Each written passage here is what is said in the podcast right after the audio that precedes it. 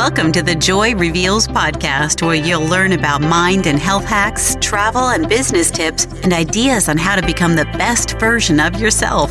Now, here's your host, Joy Packard. Let's see what she's going to be revealing today. Hi, everybody. This is Joy Packard with Joy Reveals podcast. Welcome. I'm so thankful that you are taking time out of your busy schedule to join with us. And if you haven't had a chance yet, feel free to share this episode and all the others that you have listened to or haven't listened to yet with others so that we can get the show ranked higher, so that we can get the message to the world. You know, this morning, uh, my uncle had passed away. He had gotten COVID a few weeks ago and ended up in the hospital. He was already in his 80s and he already had diabetes and some other different things that were going on with his health. But we're very grateful that he is out of pain now.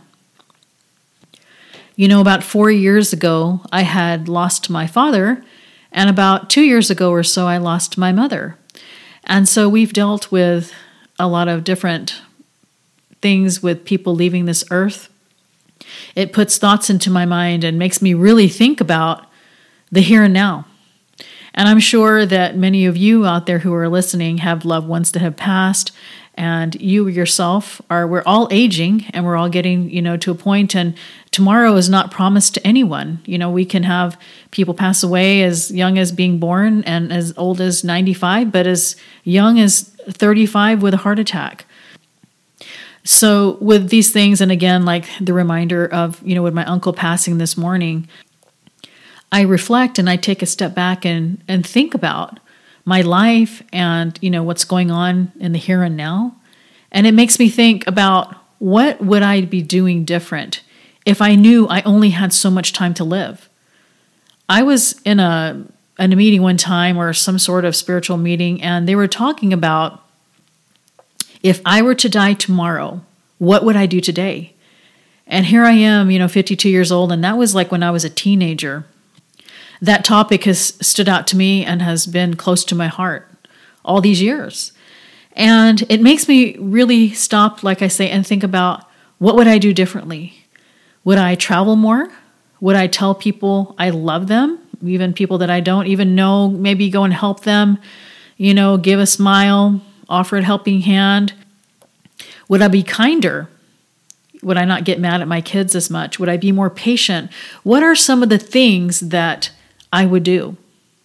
And I want you to stop and reflect for a moment. What would you do if you knew that your time was limited, whether that be a day or a week or a month? I think it would really change our perspective on life.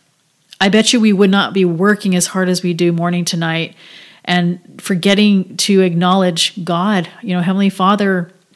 So, what an interesting way if we lived our life. Because, like I said, I remember that phrase and that talk if I were to die tomorrow, what would I do today? I think it would be definitely from the time, like I say, that I wake up in the morning. I think I would be so kind to my kids. I wouldn't take things for granted. I would look people in the eye more. I would hug a little bit longer. I want you to take a moment right now and, and, and maybe take out a piece of paper and think about and write down some of the things that you might do differently it would be an interesting experiment. I did this whenever I heard that talk.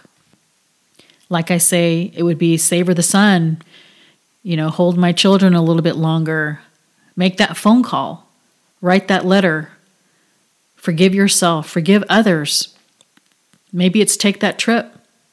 Maybe it's doing those things on, I'll do this whenever I get older or when I retire. I'll do this when I am older with no more kids at home.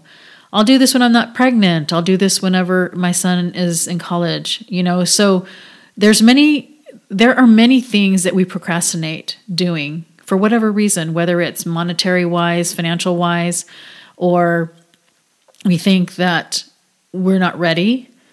And so, like I say, if you do this list and you look at it, it'd be so interesting for yourself to maybe even start living those things on that dream list today and doing those things on a daily basis. Maybe you can even add some of those in there. Maybe today you'll write a letter to somebody that you want to forgive and let them know that they're forgiven for something that they did to you.